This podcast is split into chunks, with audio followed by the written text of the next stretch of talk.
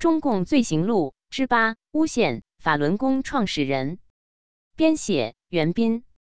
大纪元二零二一年四月十九日讯，江泽民集团和中共为了污蔑法轮功，竟然颠倒黑白，把许多莫须有的罪名强加在法轮功创始人李洪志先生头上，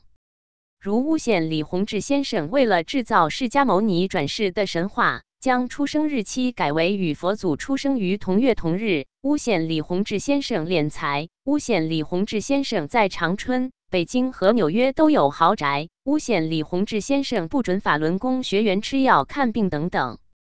江氏集团和中共强加给李洪志先生的这些罪名，无一不是谎言。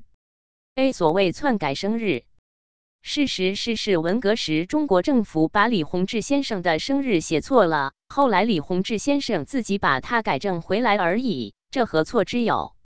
为了证明所谓篡改生日的说法言之有据，《人民日报》一九九九年七月二十九日第一版报道说，据曾为李洪志先生接生现年八十岁的的潘玉芳回忆，李洪志先生是一九五二年出生的。当时他在为李洪志先生接生时就已用上了催产素，然而催产素应用于临床是一九五三年以后的事。不知那位老人当年用的是哪家药厂生产的催产素？根据哥伦比亚百科全书，哥伦比亚大学出版第五版，版权一九九三。科学家们于一九五三年才发现催产素的分子结构。同年，科学家们才在实验室成功的合成催产素。人民日报为了诋毁李洪志先生，居然不惜让一位八十岁的老人去对四十七至四十八年前的一件日常工作记忆犹新，不可谓不荒唐。由此可见，官方媒体关于李洪志先生的报道究竟有几分可信性？至于李洪志先生的生日与释迦牟尼同月同日。将被政府写错了的生日改回这一天，是为了制造释迦牟尼转世的神话，暗示自己是释迦牟尼佛在世。官方媒体的这一说法更是无稽之谈。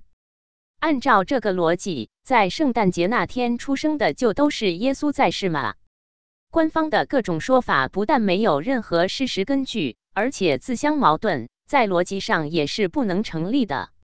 其实，无论你去询问哪位法轮功学员，你都会发现，没有一个法轮功学员是将李洪志先生视为释迦牟尼佛转世的。同样，也没有一个法轮功学员听说过他们的师傅曾经暗示过自己是释迦牟尼佛转世的。倒是李洪志先生自己在他的书中曾再三讲明和反复强调，他所传的佛法不是释迦牟尼佛时的佛教。B 所谓敛财。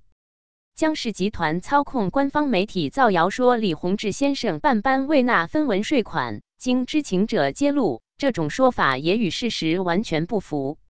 法轮功于一九九二年五月开始传功后，立即向中国气功科学研究会汇报了传功的目的、内容，得到了中国气功科学研究会领导的肯定。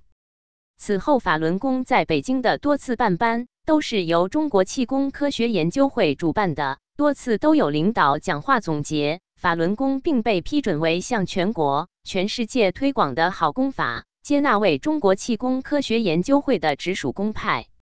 当时商定由中国气功科学研究会主办的学习班由主办单位纳税。后来法轮功办班不断积累经验，从一九九三年下半年开始，与承办单位一方都有正式协议。由于地区不同，税收规定也不一样，因此法轮功分会把办班的总收入分成，给承办一方增加了百分之十，即提高到百分之四十，这样就把该交纳的税金都由承办一方同时交纳。这种做法，承办一方也很高兴。法轮功办班十天为一期，收费标准为新学员人民币四十元，折合五美元；老学员。反复听课的学员，人民币二十元，折合二点五美元。在全国气功办班中，这个收费标准是最低的，因为与当时社会上其他气功班收费标准形成很大反差，很多气功师都对此有意见。为此，中国气功科学研究会还曾多次要求李洪志先生提高学费，但李洪志先生为了照顾学员的经济能力，还是拒绝了。李洪志先生在《转法轮》书中也明白写着：初期办班传功，因为要印书、印资料、租场地，收了很少的费用。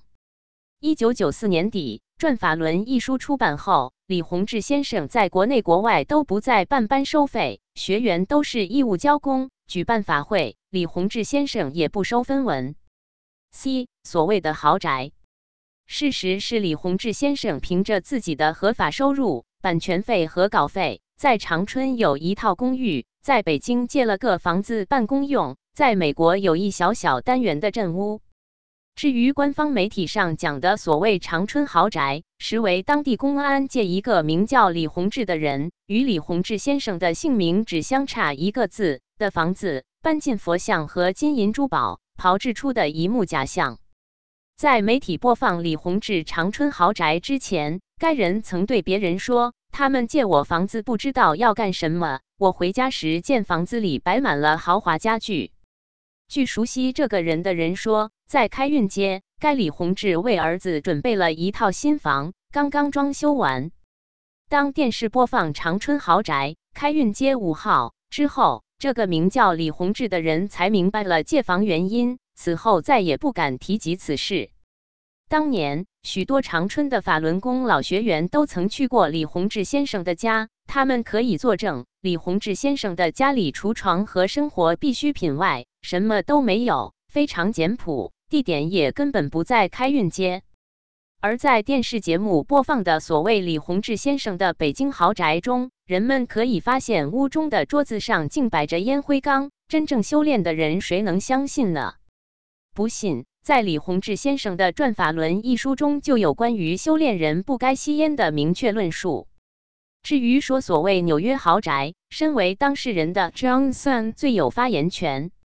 他撰文写道：“《华尔街时报》十一月一日刊登了一篇有关法轮功创始人的文章，其中花了相当笔墨，突出一幢坐落在新泽西州郊外、价值五十八万元的赠房。”我是赠房的当事人，觉得该文章中有些要点交代的不够准确、清楚，容易引起误导，故在此做如下澄清和补充说明。我是一名法轮大法修炼者，已经修炼三年了，深知以自己永久的生命都无法报答师傅所给予我的一切。我知道师傅现在位于皇后区的住所靠近机场，因很多飞机频繁起落，甚至晚间都非常喧杂。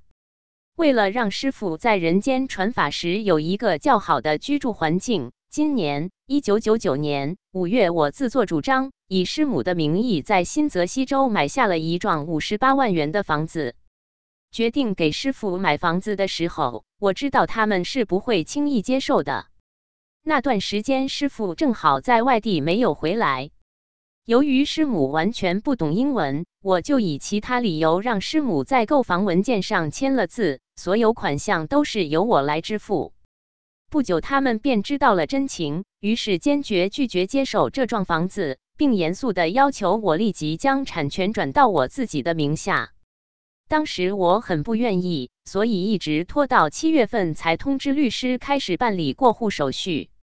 八月份，该房已正式转到我的名下。有地契为证。由于种种原因，当地政府的公共电脑记录往往要等几个月才会更新，所以当《华尔街时报》记者八月份查电脑时，有关记录仍是未过户前的状态。以上是事情的简单经过。其实，在我之前就有世界各地的学员曾提出给师傅好的住房和居住环境，但都被师傅一一婉言谢绝了。如果师傅愿意的话，完全可以住上比这五十八万更好的房子。只是非常遗憾，我本来想办件好事，却反而给师傅添了麻烦。借此机会向师傅和其他学员致以深深的歉意。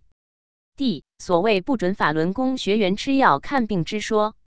翻遍李洪志先生的所有经书，找不到一句不准学员吃药看病的话。李洪志先生只是讲了吃药与修炼的关系，并强调法轮功不是用来治病的。但许多学员练功以后，身体变好了，自然就不吃药了。